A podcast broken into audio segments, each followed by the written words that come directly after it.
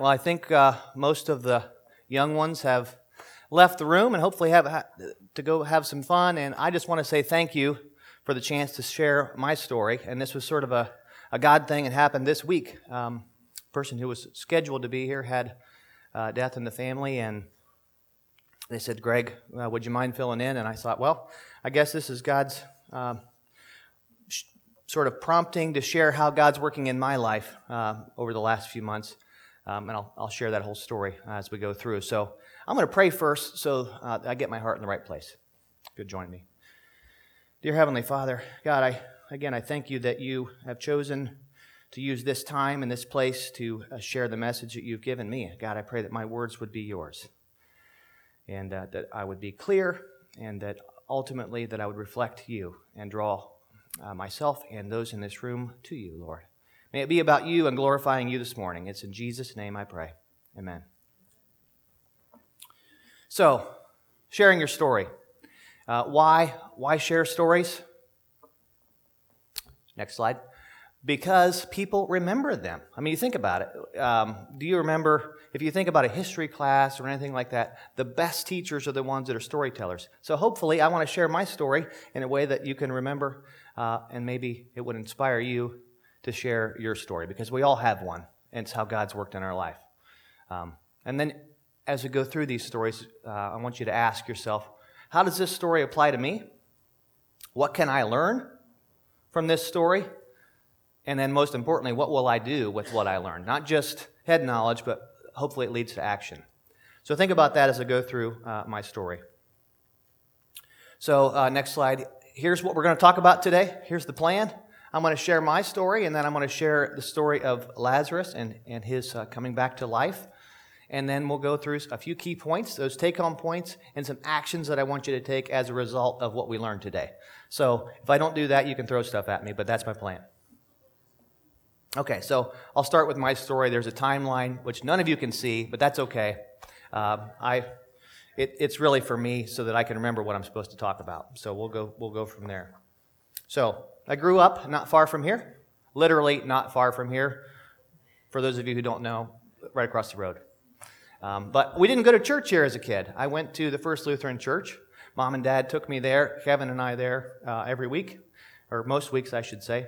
Um, and I always went to the House of Szechuan after, after church for lunch. I don't know whether you guys remember that.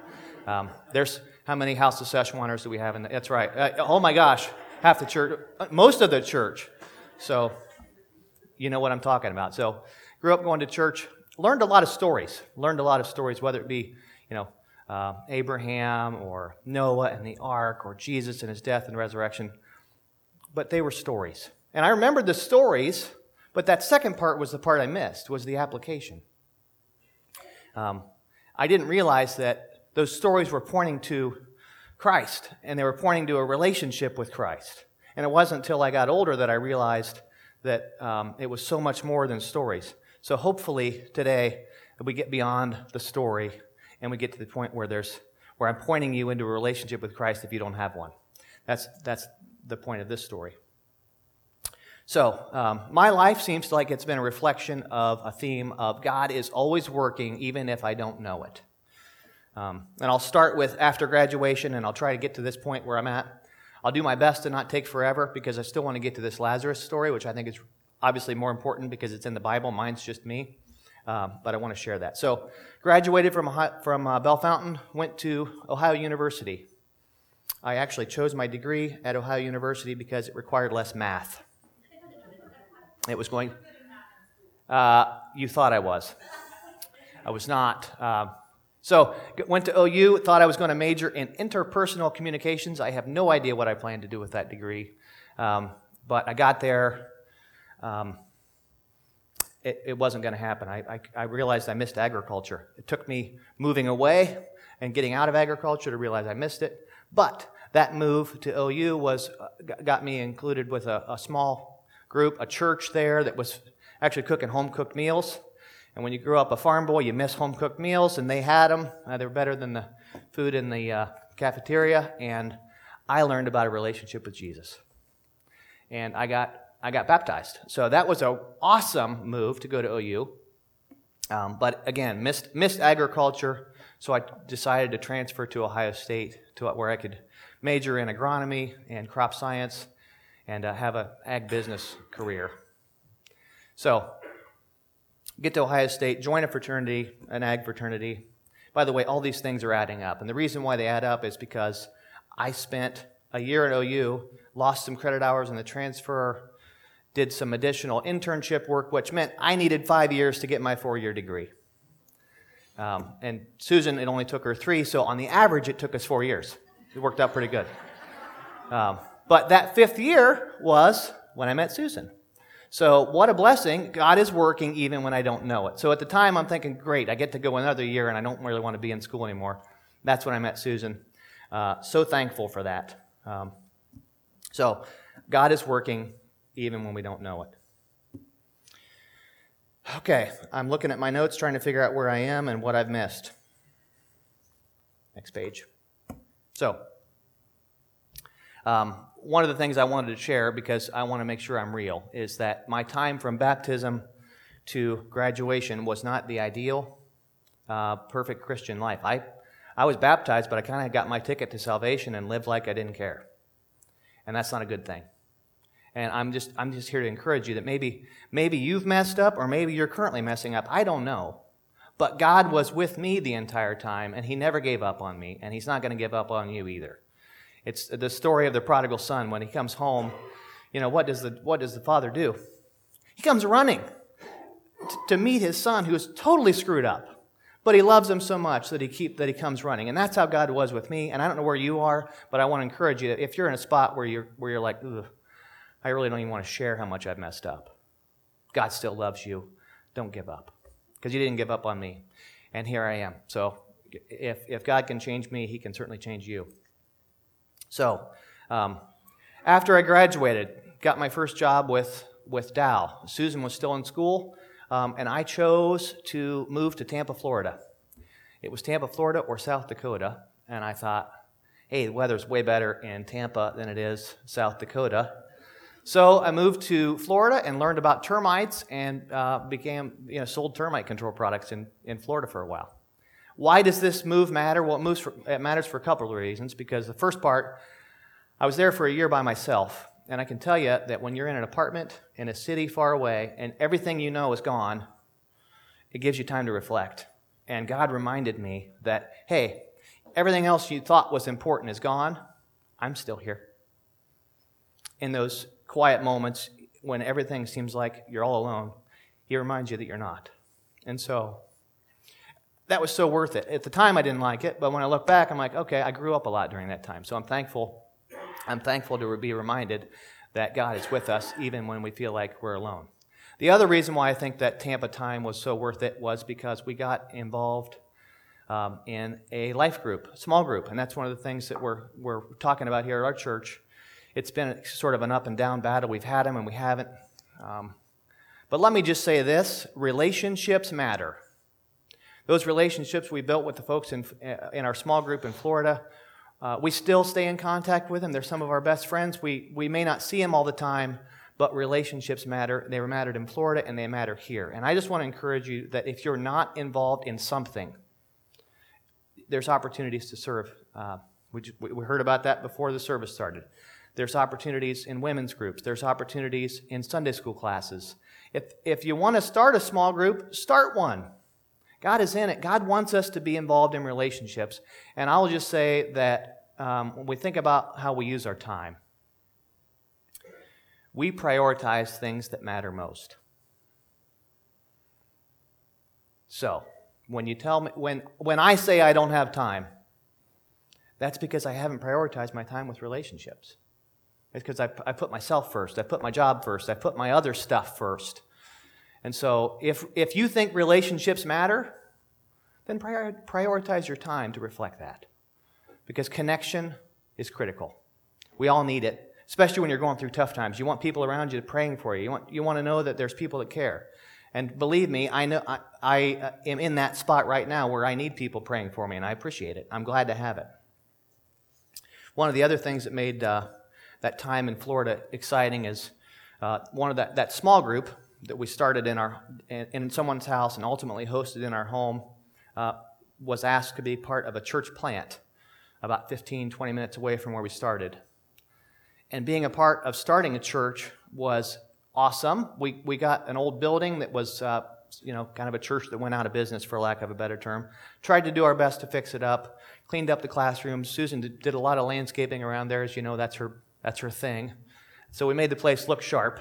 Um, but this is the miracle that we got to experience there. The, now, keep in mind, we lived in Tampa, so there's people everywhere.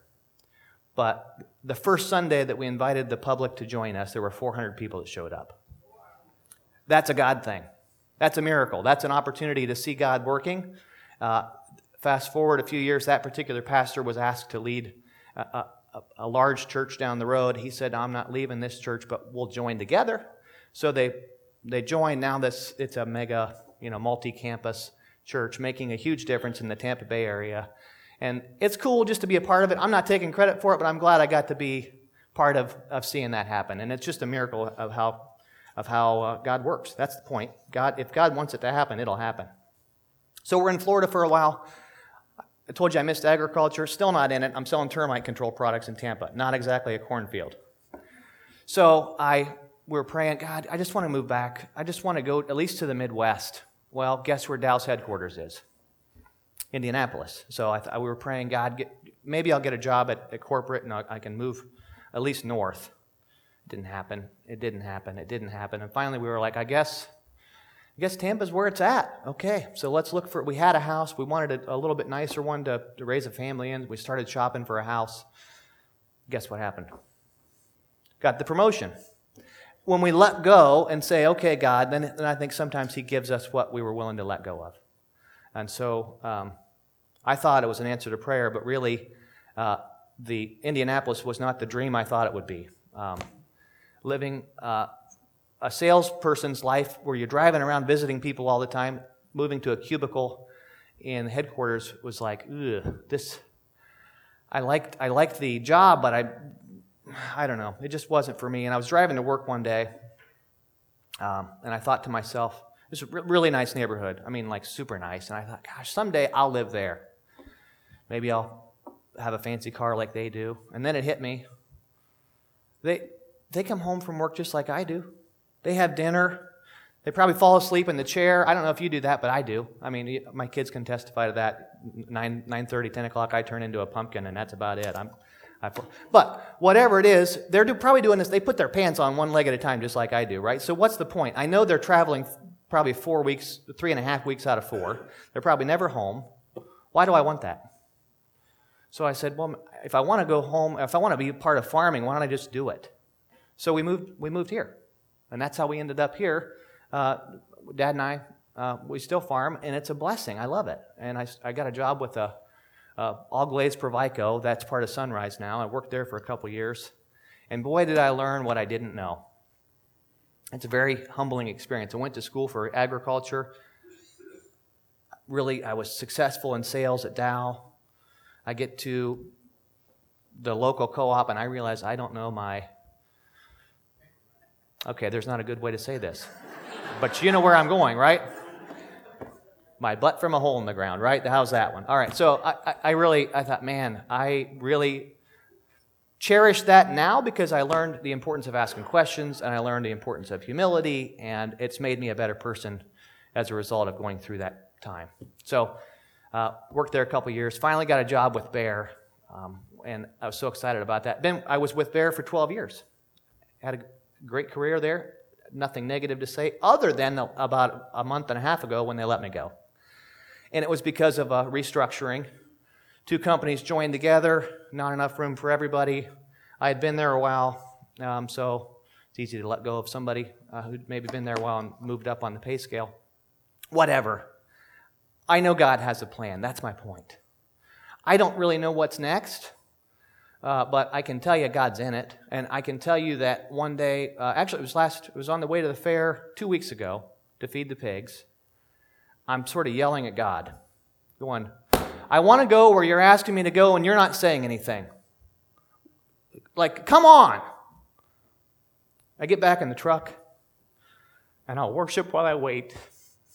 Is playing. I thought, oh, Thanks, God. I guess I get to wait more. That's not the answer I wanted, but it's, it's the answer. It's very clear. And then if you, if you listen to the words of that song, it's so good. Ah, I mean, because it's a, it, my kids can tell you, I'm not always the most patient person, especially after that 9:30 time frame. Um, but God's teaching me that if I just wait, sometimes miracles take time. So um, there's a video, and and I'll it's about five minutes, and I think it's worth it. So I want to share it with you. I'll sit down while while the video plays, and then I'll get up and tell you the rest of my story and go back into uh, Lazarus.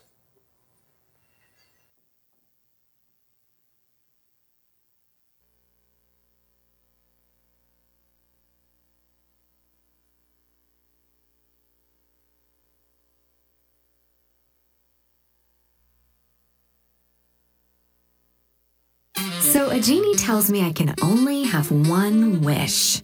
Here's what I say.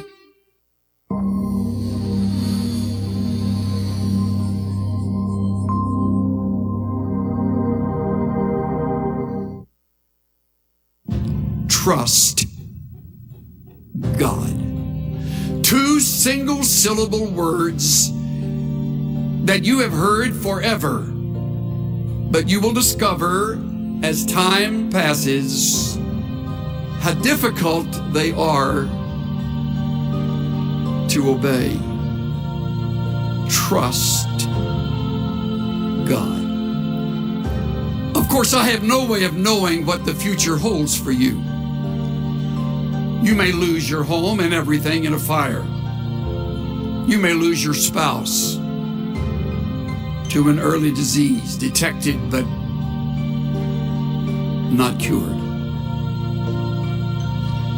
You may lose your dreams, your hopes. You may lose a relationship that you have cultivated over the years. All losses are painful. We prayed just as hard for my father when his health went downhill as we did for my mother. We quoted the same scriptures. We asked God to restore his health, to let him live. But my father went to be with the Lord. It didn't happen the way I wanted. There will always be unanswered questions. Why didn't my loved one make it? Why am I not getting better? Why did this person leave? Some things are not going to make sense, but God wouldn't have allowed it if He wasn't going to bring good out of it. You may not see it at the time, but God knows what He's doing. He has your best interest at heart. It's not random, it's a part of His plan. Trust in the Lord with all your heart and lean not to your own understanding. In all your ways, acknowledge Him and He will make your paths straight. All your heart, all your ways, trust. Trust. But what about when things aren't going our way? Our prayers aren't being answered. The problem isn't turning around. We're not seeing favor. Too often we get discouraged. Think, God, why aren't you doing something? You can see I'm being mistreated. My health isn't good. I worked hard, but I didn't get the promotion. We think when it changes, we'll be happy. When I meet the right person, when my health improves, when we have this baby, then we'll have a good attitude. That's conditional trust. God, if you meet my demands, if you answer my prayers the way I want, on my timetable, then I'll be my best. The problem with conditional trust is there will always be things we don't understand. Something that's not happening fast enough. It didn't work out the way we wanted. If I would have had conditional trust, I would have gotten upset, bitter. God, why didn't you answer my prayers? The truth is, God did answer my prayer. It just wasn't the way I wanted. Are you mature enough to accept God's answers even though they're not what you were hoping for? God is a sovereign God. We're not going to understand everything that happens. Faith is trusting God when life doesn't make sense. God doesn't take us in a straight line. There'll be twists, turns, the disappointments, the loss, the bad breaks. They're all a part of His plan. But if you have conditional trust, you'll get discouraged and think, why is this happening? I'm going the wrong way. But God is still directing your steps. Trust Him when you don't understand. Trust Him even when it feels like you're going the wrong direction. Living worried, frustrated, disappointed, that takes our passion, it steals our joy, and it can keep us from seeing God's favor. And sometimes the closed doors, the disappointments, they are simply a test.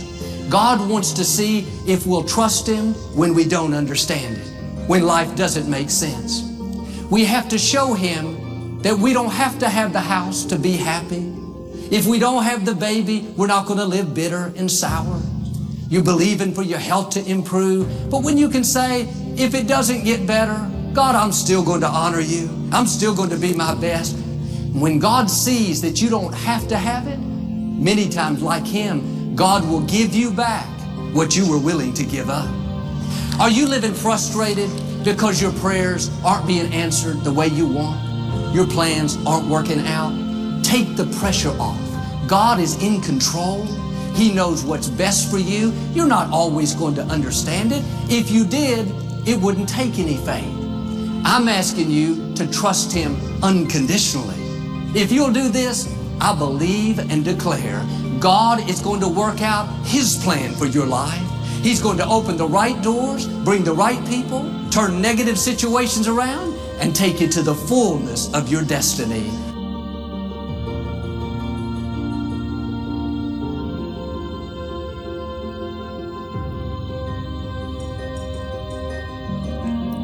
And I'll just say this. Um, a lot of times, I think Joel Osteen, that's the voice there at the end, is uh, heavy on prosperity. Uh, but in this case, I think a lot of what he said is right, in that um, sometimes we don't understand it. And sometimes he may say no when we ask for something. Um, is he going to turn it all around and make it all awesome for you? I don't know. All I know is that God promises to be with us no matter what. And God will be with us no matter what. So I share this uh, picture up here. Um, sometimes, and this is, by the way, this was on, a, on our vacation this year. We're on, it, we're on this trail um, in Arizona. And you can see there's a snake across the path, and there's lots of prickly stuff, and, you know. And sometimes, if we have our head down in the moment, we're thinking, God, why? This is hot. This is uncomfortable. I'm thirsty. I don't like it. I don't like that you made me lose my job, whatever. Um, but if we just keep going, and you can go to the next slide, um, and you can see there where my where Matthew's in the green shirt and Susan, we got we finally got to the top of the hill, and we turned around, and we're like, wow. You couldn't see it. You absolutely, if you didn't pay, if you weren't turning around, you totally missed it. You totally missed the beauty. We finally get to the top, turn around, and we go, ah, okay. And sometimes in life, it's the same way. You're in the middle of it, and you're like, why? This is awful. There's snakes. It's painful. And God's going, just wait. Just wait. And someday we'll turn around and go, oh, okay. Now I see why I had to go through that. And so um, uh, I, I want to share uh, the story of uh, Lazarus because I think it does a lot of the same things that we've been talking about. Um, it foreshadows, I believe, the death and resurrection of Jesus. It shows God's perfect timing, even when it feels really late. Uh, and, and I think it reveals God's heart in his recognition of our pain. And this particular moment also was one that led the Pharisees to decide to crucify Christ, which were, as painful as that was, we're really glad it happened because his death and resurrection are why we have eternal hope. Amen.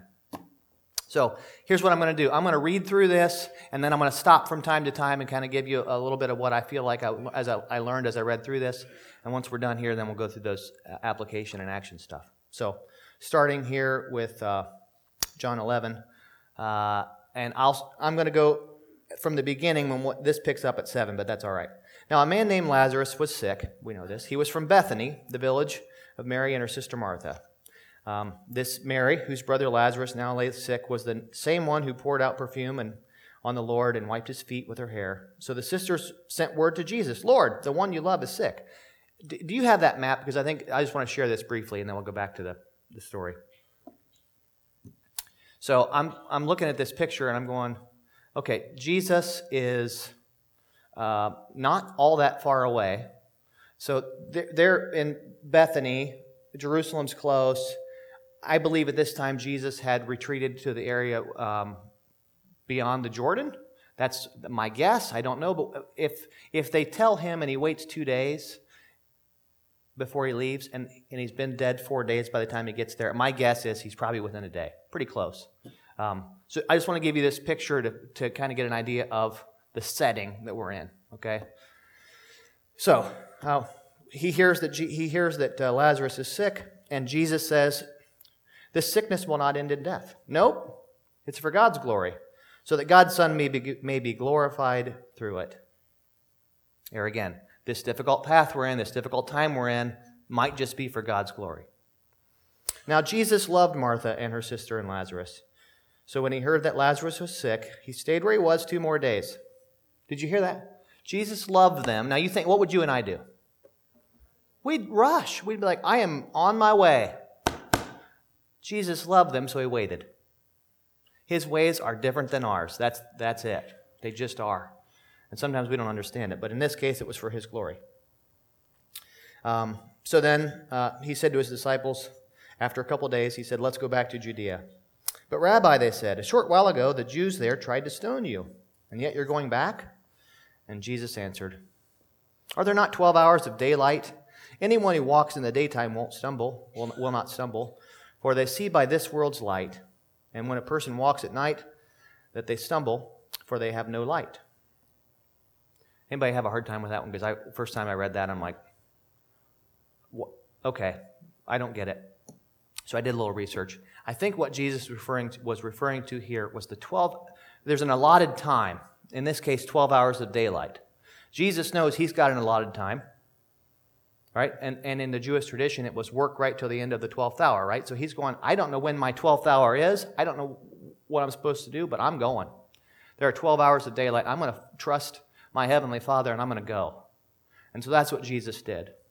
And then in the, the dark they're referring to, that's a picture of us trying to live on our own, trying to make our own decisions, trying to focus on our own abilities. we stumble around in the dark and trip and fall and wonder what happened. That's because we're not living in the light. When we trust you know, when we lean on our own understanding, that's when we mess up. So in this pic, this actually, as I'm, I'm glad I didn't get it at first because the more I researched it, the more I'm like, oh, go no matter what, no matter, no matter, even if it doesn't make sense, and, and to not lean on my own understanding. So here we are in verse 11. After he had said this, he went on to tell them, Our friend Lazarus has fallen asleep, but I'm going there to wake him up. His disciples replied, Lord, if he sleeps, he'll get better. How many times do we not understand what God's trying to teach us? All right, so Jesus finally said, Look, he told him plainly, Lazarus is dead, and for your sake, I'm glad I wasn't there, so that you may believe. But let us go to him. Uh, then Thomas, also called Didymus, said to the rest of the disciples, Let us go, that we may die with him.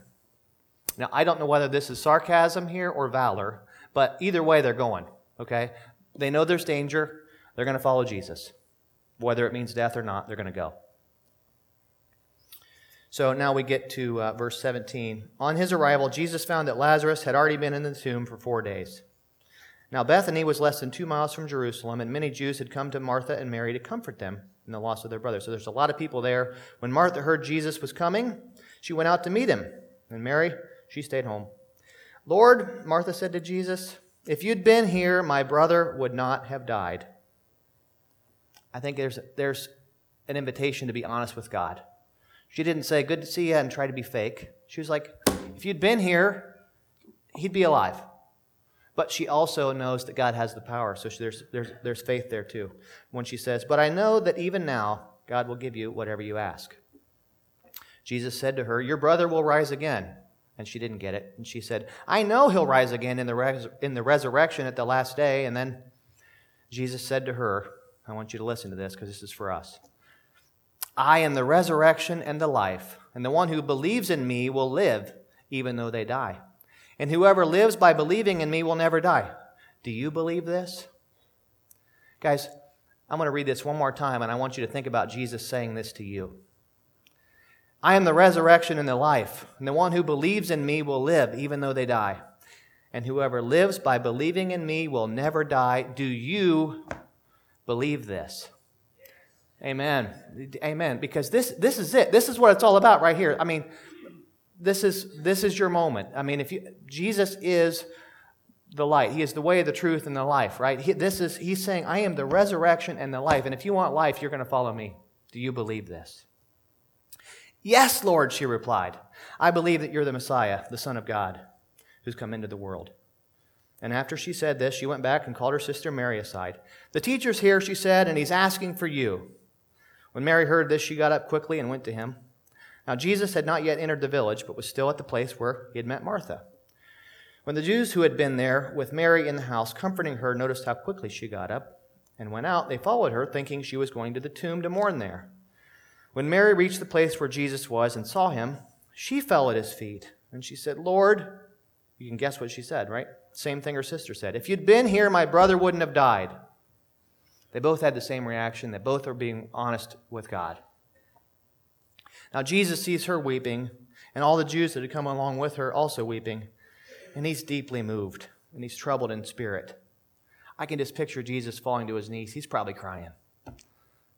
Right? Because we know the, the famous verse that many people quote Kyle, Jesus wept. This is where it's from, right?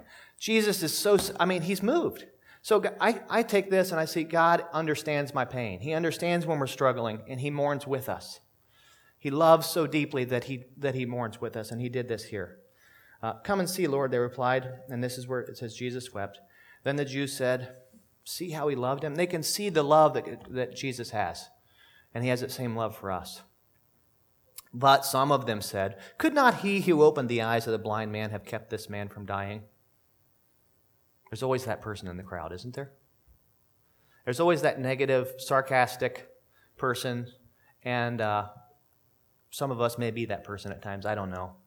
Uh, but ultimately, God had a different plan, and we have to trust Him even though it doesn't make sense. Of course, He could have healed him.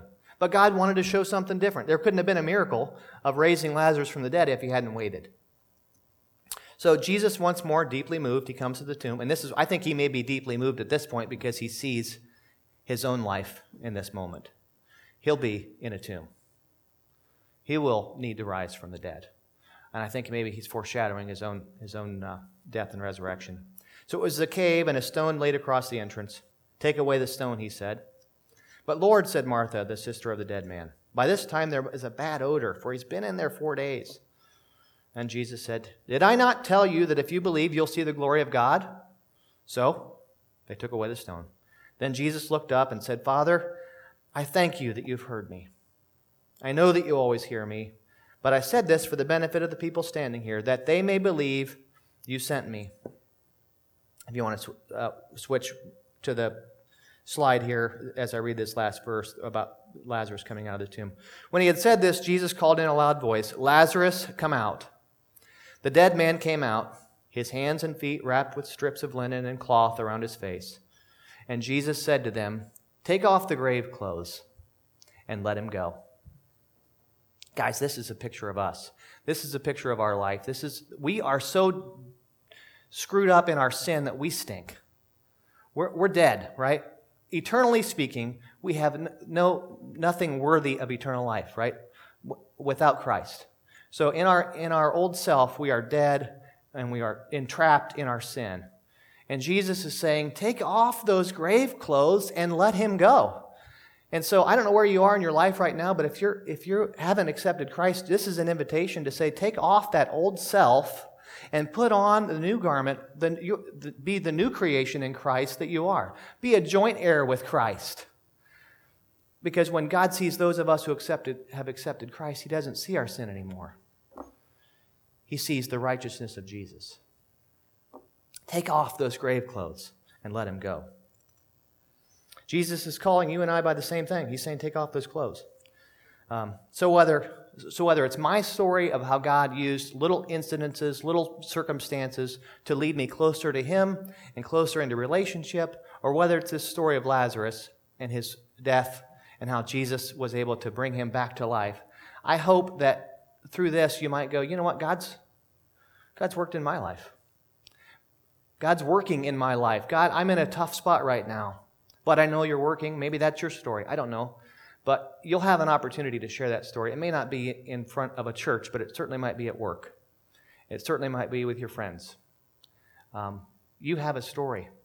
Now, the best way to share Christ is to share how God's working in your life. That's all I'm doing, is share how God's working in my life. And this story of Lazarus came to me as I was sort of struggling with this uh, loss of a job. And then I see, as I, as I learn through this, that God works through those difficult moments. God has a plan, and even though we think He's late, He's always right on time. So we'll switch to the application, and I'll make sure we, we don't miss any of this. So here's the three things I learned from, from my as I look back through my life. Trust God even when it doesn't make sense. God's timing isn't always in line with our timing because God has a bigger plan and a bigger purpose. So let God be God and trust Him. And what do we learn from um, Lazarus? Number one, Jesus loves deeply. Maybe you don't feel like you're lovable. You are. God made you. He loves you. And if you're in that, I don't know, I don't know where everybody's heart is, but if there's one thing I want you to know is that you're loved. You're loved by Jesus, and, and, and hopefully you know you're loved by us. Um, God's timing is perfect, and He has a purpose, even when, in this case, Mary and Martha thought He was late, and I would have too. But God had a plan. And let go of your old grave clothes. Put on your new life in Christ. Hopefully, you can, you can find the hope that, that is in Christ um, and the comfort that is in in being a believer. So if you'll bow your heads with me, I'll, I'll pray as I, as I close, and then Pastor Rob will come up. God, help us to trust you even when it doesn't make sense. Help us to believe that your plans are good and that you truly have our best interest in mind. Why? Because you love us. Help us to trust you enough to slow down and be still and just know that you're God. God, thank you for your faithfulness over the years and throughout our life and throughout the lives of those in Scripture. Um, and we thank you in advance because we know you'll continue to be faithful in our lives. We love you and we put our lives in your hands and we trust you, Lord. It's in Jesus' name we pray. Amen.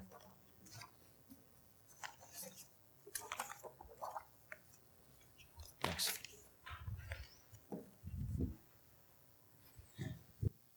Funny thing about that Lazarus story, um, you, it teaches us that you have to be willing to die if you want to be raised to life. You get that? And I think sometimes, as Greg has, has told us, that's that's one of the hardest things to do is to die to ourselves and to let go of those dreams that we think we have in order to be raised to life in something greater that God intends for us. And uh, thank you, Greg appreciate you sharing your story. It takes a lot of courage to do that. And my, my hope with this series, this intermittent series, is that by him being willing to share his story, and Jeremy a few months ago, that you'll be willing to share your stories.